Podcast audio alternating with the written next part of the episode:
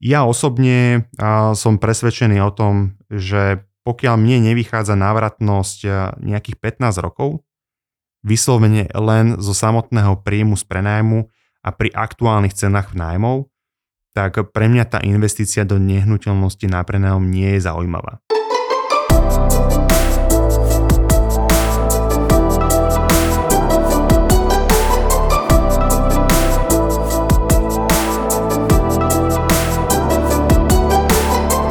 Dnešnom podcaste budeme hovoriť o investíciách do nehnuteľnosti. Na čo myslieť, keď plánujete kúpiť takúto investičnú nehnuteľnosť? Prečo sme dnes vybrali uh, túto tému?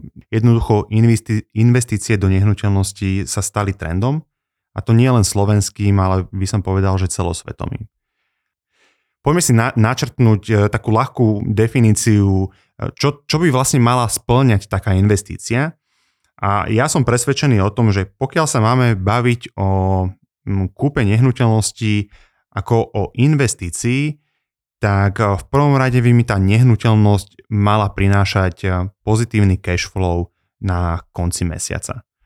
To znamená, že v prípade, teda predpokladám, že plánujete kúpovať nehnuteľnosť na to, aby ste ju ďalej prenajali, a na konci mesiaca očakávate, že po úhrade všetkých nákladov, ktoré máte s tou samotnou nehnuteľnosťou, vrátane teda uh, splátky hypotéky, vám zostanú peniažky na to, aby uh, ste ich vedeli buď minúť alebo uh, použiť na niečo iné. To znamená, že na konci mesiaca musíte byť v zelených číslach. Ak vám to takýmto spôsobom bude vychádzať, že budete v zelených číslach, vtedy sa kľude môžeme baviť o tom, že kúpa nehnuteľnosti bude braná ako investícia. Väčšina ľudí má vidinu, že kúpa nehnuteľnosti a následný prenajom tej nehnuteľnosti je tzv. pasívny príjem. Budete dostávať pasívny príjem z prenajmu a teda môžeme hovoriť aj o tom, že nie len z prenajmu. Povieme si e, ďalej v podcaste, že čo týmto myslím. Ale teraz poďme sa na to pozrieť naozaj očami takého bežného človeka, ktorý s tými nehnuteľnosťami nejako aktívne ne, nepracuje. Čo som si ja všimol, že na čo štandardne ľudia zabudajú pri investícii do nehnuteľnosti, mám tu pre vás pripravených niekoľko, niekoľko vecí. V prvom rade ľudia si bežne nepočítajú návratnosť samotnej investície. To znamená, že nepočítajú si, za koľko viem reálne, reálne prenajať nehnuteľnosť, to znamená, že si urobím cenú analýzu, za koľko sa reálne prenajímajú nehnuteľnosti, ktorú chcem kúpiť. Nebavíme sa o tom, že za koľko ideálne by som mu prenajal, aby som tam zarobil peniaze. Nie, tu nám jednoducho cenu určuje trh a treba sa na to pozrieť naozaj reálnymi očami a nemať, eh, ne, nedávať si ako keby príliš pozitívne očakávania, pretože potom môže prísť naozaj sklamanie. Čiže nepočítajú si tú návratnosť, respektíve si ne, nevypočítajú, či vôbec tam tá návratnosť nejaká je. A, a teda nemyslia na to, že ak tam teda návratnosť nie je, treba naozaj tú nehnuteľnosť potom dotovať. Áno, a pretože ten príjem z nájmu mi nepokrie všetky náklady, hypotéku, náklady na energie, elektriku, prípadne nejaké opravy.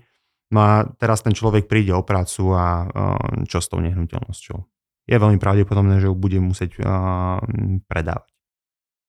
Čiže možno sa pýtate, že aká by mala byť teda nejaká správna návratnosť tej investície. Ja osobne som presvedčený o tom, že pokiaľ mne nevychádza návratnosť nejakých 15 rokov, vyslovene len zo samotného príjmu z prenajmu a pri aktuálnych cenách nájmov, tak pre mňa tá investícia do nehnuteľnosti na prenajom nie je zaujímavá.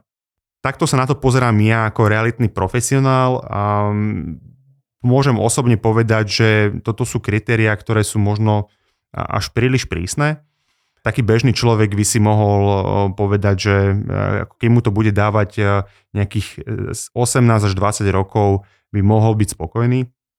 A, ale ja sa naozaj na to pozerám ako na investíciu a keď sa bavíme o návratnosti dlhšie ako 15 rokov, tak osobne do in, takejto investície a, nehnuteľnosti osobne nejdem.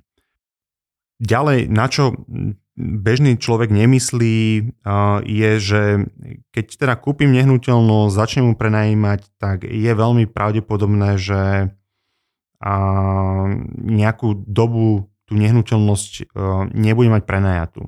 Teraz bavíme sa o takom nejakom priemere ročne, že akú dobu vlastne tú nehnuteľnosť nebude mať prenajatú. Ja počítam vždy, že nebude mať nehnuteľnosť prenajatú dva týždne v roku. Prečo dva týždne v roku?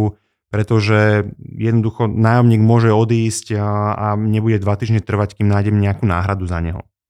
Alebo mi odíde nájomník, ja síce nájdem náhradu, ale zistím, že potrebujem zrekonštruovať tú nehnuteľnosť, respektíve potrebujem tam vykonať opravy, ktoré sa nedajú spraviť zo dňa na deň. A tým pádom musím toho nového nájomníka ako keby posunúť a tým pádom tú nehnuteľnosť nemám prenajatú. No a už som tu načrtol aj ďalšiu vec, na čo nemyslia, že naozaj tá nehnuteľnosť si veľakrát pýta uh, peniaze vo forme nejakých investícií do nového zariadenia, do nejakých ľahkých rekonštrukcií, či už len premalovanie. Aj toto je náklad, s ktorým treba počítať, že si tá nehnuteľnosť vypýta v prípade, že budete meniť tých podnájomníkov. V tom horšom prípade e, sa môže stať aj to, že ten nájomník naozaj že prestane platiť. Vy mu síce dáte výpovednú dobu, ale tá výpovedná doba má nejaké trvanie od jedného mesiaca, kľudne aj po tri mesiace, za ktoré, ak vám prestane platiť, pravdepodobne neuvidíte uh, tie peniaze. Ale aby som len nestrašil, uh, lebo som tak vytýčil tie negatíva, tak uh, pri dnešných cenách nájomov vám tá vaša investícia nemusí okamžite prinášať ten pozitívny cash flow. Určite je dobré, ak vám pokrie všetky náklady, ktoré máte s tou samotnou nehnuteľnosti. Aj je fajn, keď sa dostanete aspoň na nulu. To znamená, že pri aktuálnych cenách nájomov, ak sa dostanete aspoň na nulu, je to určite že celkom dobrý začiatok pretože treba myslieť na to, že mm, tie ceny nájmov, ktoré sú dnes, e, sú úplne iné, ako budú, poviem príklad, o 5 rokov neskôr. Čiže je tendencia, že tie ceny nájmov sa budú v čase zvyšovať. A nie len ceny nájmov sa budú v čase zvyšovať, budú sa v čase zvyšovať aj e, samotná hodnota tej nehnuteľnosti. Čiže keď vás napríklad po 5 rokoch e, prestane baviť prenajmať ten byt, a môžete očakávať, že tá hodnota nehnuteľnosti v priemere by mala byť vyššia, ako za čo ste ju kupovali. Samozrejme, pokiaľ sa bavíme o tom, že nenakupujete nehnuteľnosti v čase, kedy naozaj tá realitná bublina praskne a, a nastane nejaký mm, prepad nehnuteľnosti. Poviem len taký príklad, že myslím, že to bolo, písal sa rok 2019, kedy sa ceny nehnuteľnosti dostali na úroveň z roku 2008, kedy praskla realitná bublina, respektíve z, roku 2009.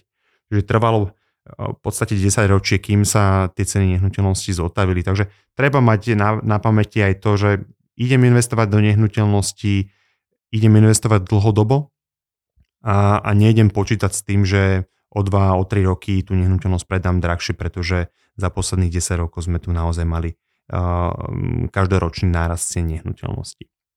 Teraz v dnešnej dobe máme aj veľmi mm, omilanú tému inflácie. Môžem povedať, že nehnuteľnosti sú vhodnou investíciou, ktorá vás vie ochrániť proti inflácii, pretože dlhodobý trend je, že tie nehnuteľnosti rastú minimálne tak, ako rastie e, inflácia a samozrejme rastie rýchlejšie ako, ako tá samotná inflácia. Čiže je to dobrá ochrana proti inflácii.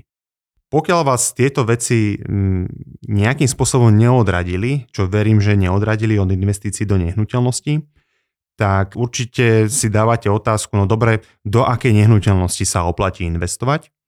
No v praxi máme tu tri typy nehnuteľností, do ktorých taký bežný Slovák investuje. Môžeme sa baviť o pozemkoch, o domoch, o bytoch a ktorí už sú takí profesionálnejší investori, tak sa bavíme aj o komerčných priestoroch. Ja sa v tomto podcaste zamerám na prvé tri typy a pozrime sa bližšie na ten samotný pozemok. Pozemky sú fajn, len majú jedinú nevýhodu. Neprinášajú vám žiaden cash flow. To znamená, že pokiaľ ten pozemok neprenajmete niekomu, kto vám tam bude okopkávať a, a, a pestovať si zeleninu, tak a, vám nepriniesie absolútne žiaden cash flow. A to znamená, že nebudete mať z neho žiaden príjem z prenajmu, ba naopak môžete tam očakávať, že ten, s tým pozemkom sa spájajú náklady a vo forme, že ten pozemok budete musieť kosiť. Pokiaľ na to nemáte čas, dáte ho niekomu pokosiť a, a bude vás to stať možno 50, možno 100 eur ročne za to pokosenie. Výhoda investície do pozemku, pozemky sa nedajú množiť a, a je tam predpoklad, že cena pozemkov bude v čase rásť Čiže keď sa rozhodnete ten pozemok e, predať, tak ho budete veľmi pravdepodobne predávať so ziskom. Pri investícii do domu pozitívum je takisto zhodnotenie v čase. A ako negatíva by som videl, že tie rodinné domy sú ťažšie prenajateľné, vzhľadom na to, že je to už určené samozrejme pre rodiny s deťmi. E, väčšina tých rodinných domov sú určite cenovo vyššie čo sa týka výšky prenajmu. Čiže je tam jednoducho menšia skupina ľudí, ktoré, ktorá hľadá nájomné bývanie v domoch, rodinných domoch. A samozrejme s rodinným domom, ako, ako iste viete, tí, čo bývate v rodinných domoch, je to rozhodne viac starostí a oprav pri tých rodinných domoch, ako máte pri byte. Áno. No a ďalšou takou nevýhodou pri rodinných domoch je, že ak sa teda nakoniec rozhodnete ten rodinný dom predať, z dôvodu, že potrebujete mm, peniaze použiť na nejaký iný účel, väčšinou ten predaj býva dlhší ako pri pozemku alebo pri byte. No a teraz tá posledná kategória, v ktorej som aj ja zainvestovaný, je kategória, kategória bytov. A tu máme pozitívum to, že byty sa najjednoduchšie predávajú, ak teda sa rozhodnete e, ten predaj realizovať prinášajú vám každomesačný cash flow z nájmu. No a uh, samozrejme vám to prináša aj zhodnotenie uh, v čase, pretože obyty je stále záujem. Do akého bytu investovať? Lebo však bytov je na trhu nie, veľké množstvo, uh, rôzne veľkosti. Do čoho by som ja neinvestoval je troj a viac izbový byt toto, ak uvažujete o investícii do nehnuteľnosti, uvažujte do nehnuteľnosti alebo respektíve do bytu, ktorý má maximálne dve bytové jednotky, respektíve dve izby. Ja sám som zainvestovaný v bytoch, prevažne v garzonkách a v jednoizbových bytoch, pretože čím menšia nehnuteľnosť, to som si všimol taký paradox, že čím menšia nehnuteľnosť, tým je vyšší výnos z tej investície. Áno, nákupná cena versus e, mesačný výnos z prenajmu. Čiže tým pádom aj tá návratnosť je uh, najkračšia. Dobrá investícia je, keď mi priniesie čo najkračšiu návratnosť. Čiže preto, čím menšia nehnuteľnosť, tým rýchlejšia návratnosť vo všeobecnosti. Áno. Samozrejme, nájdú sa aj výnimky. Čiže moje odporúčanie určite by som sa pozeral po garzonkách, jednoizbových bytoch, maximálne dvojizbových bytoch. Nie len, že tá návratnosť je lepšia, ale aj tá štruktúra nájomníkov vie byť e, o mnoho atraktívnejšia pre nás, pretože do takýchto bytov sa stiahujú väčšinou buď e, mladé páry, keď sa bavíme o dvojizbovom byte, prípadne do jedno, jednoizbových garzoniek e, väčšinou sa hlásia ľudia, ktorí žijú sami, prišli za prácou a jednoducho potrebujú strechu nad hlavou. Čiže čím menej ľudí v tom byte v globále, tým menej starosti s tým prenájmom samotným. No a teraz, okrem teda typu nehnuteľnosti, prichádza do, do úvahy aj to, že dobre, devita nehnuteľnosť mala byť umiestnená, respektíve v akej lokalite, v akom meste. Tu sa ideme baviť vyslovene o konkrétnych mestách. Pokiaľ nie ste vyslovene zameraný na mesto, v ktorom bývate a viete si predstaviť investíciu do nehnuteľnosti napríklad v inom krajskom meste, tak určite sa oplatí urobiť si taký prieskum a, trhu, pretože a, ja keď to porovnám len na jednoduchom prí, príklade, porovnám môj rodný Trenčín a, s Bratislavou, tak a, v Trenčíne respektíve v Bratislave tie ceny nehnuteľností, keď sa rozhodnete kúpiť nehnuteľnosť, tak sú dvojnásobné v priemere oproti Trenčinu.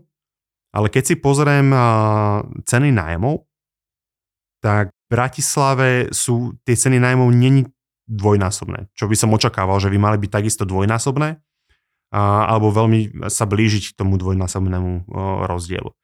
Čiže z toho mi vychádza jednoducho, že Trenčín ako mesto je rozhodne atraktívnejšie miesto na investíciu do nehnuteľnosti, ako je Bratislava, už len skrz tú návratnosť.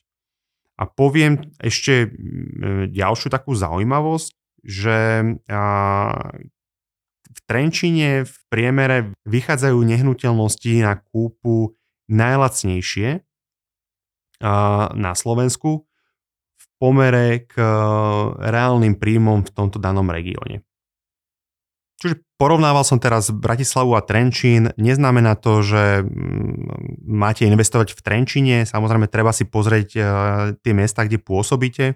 Ja som to dal len ako taký zaujímavý príklad, a pretože mm, veľa ľudí investuje v Bratislave, a, ale pritom tá výnosnosť je zaujímavá možno práve v iných mestách, ako je Bratislava. A um, možno naozaj si urobiť ten prieskum u vás uh, doma, kde to poznáte, kde aj viete uh, presnejšie odhadnúť uh, ceny nájmov, aby ste vedeli lepšie odhadnúť potom tú návratnosť. Pokiaľ um, potrebujete si urobiť prehľad o tom, že napríklad nie ste, nie ste doma v nejakom konkrétnom meste, určite odporúčam obratiť sa na nejakú renovovanú realitnú kanceláriu. V Trenčine sa tí ľudia obracajú na nás, pretože ten trh naozaj veľmi dobre poznáme a určite sa informujte, že ak chcete investovať e, do nájomného bytu, respektíve do bytu, ktorý chcete prenajímať, Informujte sa, že v ktorých lokalitách sú tie byty najviac žiadané na prenájom a určite sa informujte o tom, že aký najhorší scenár môžete očakávať pri prenajme, čo sa týka výšky nájmu. Ten realitný makler by mal, mal vedieť fundovanie na takéto otázky odpovedať a minimálne poradiť, aby ste si vedeli urobiť ten prehľad kde, na ktoré lokality v tom danom meste sa zamerať a teda akú výšku nájmu očakávať.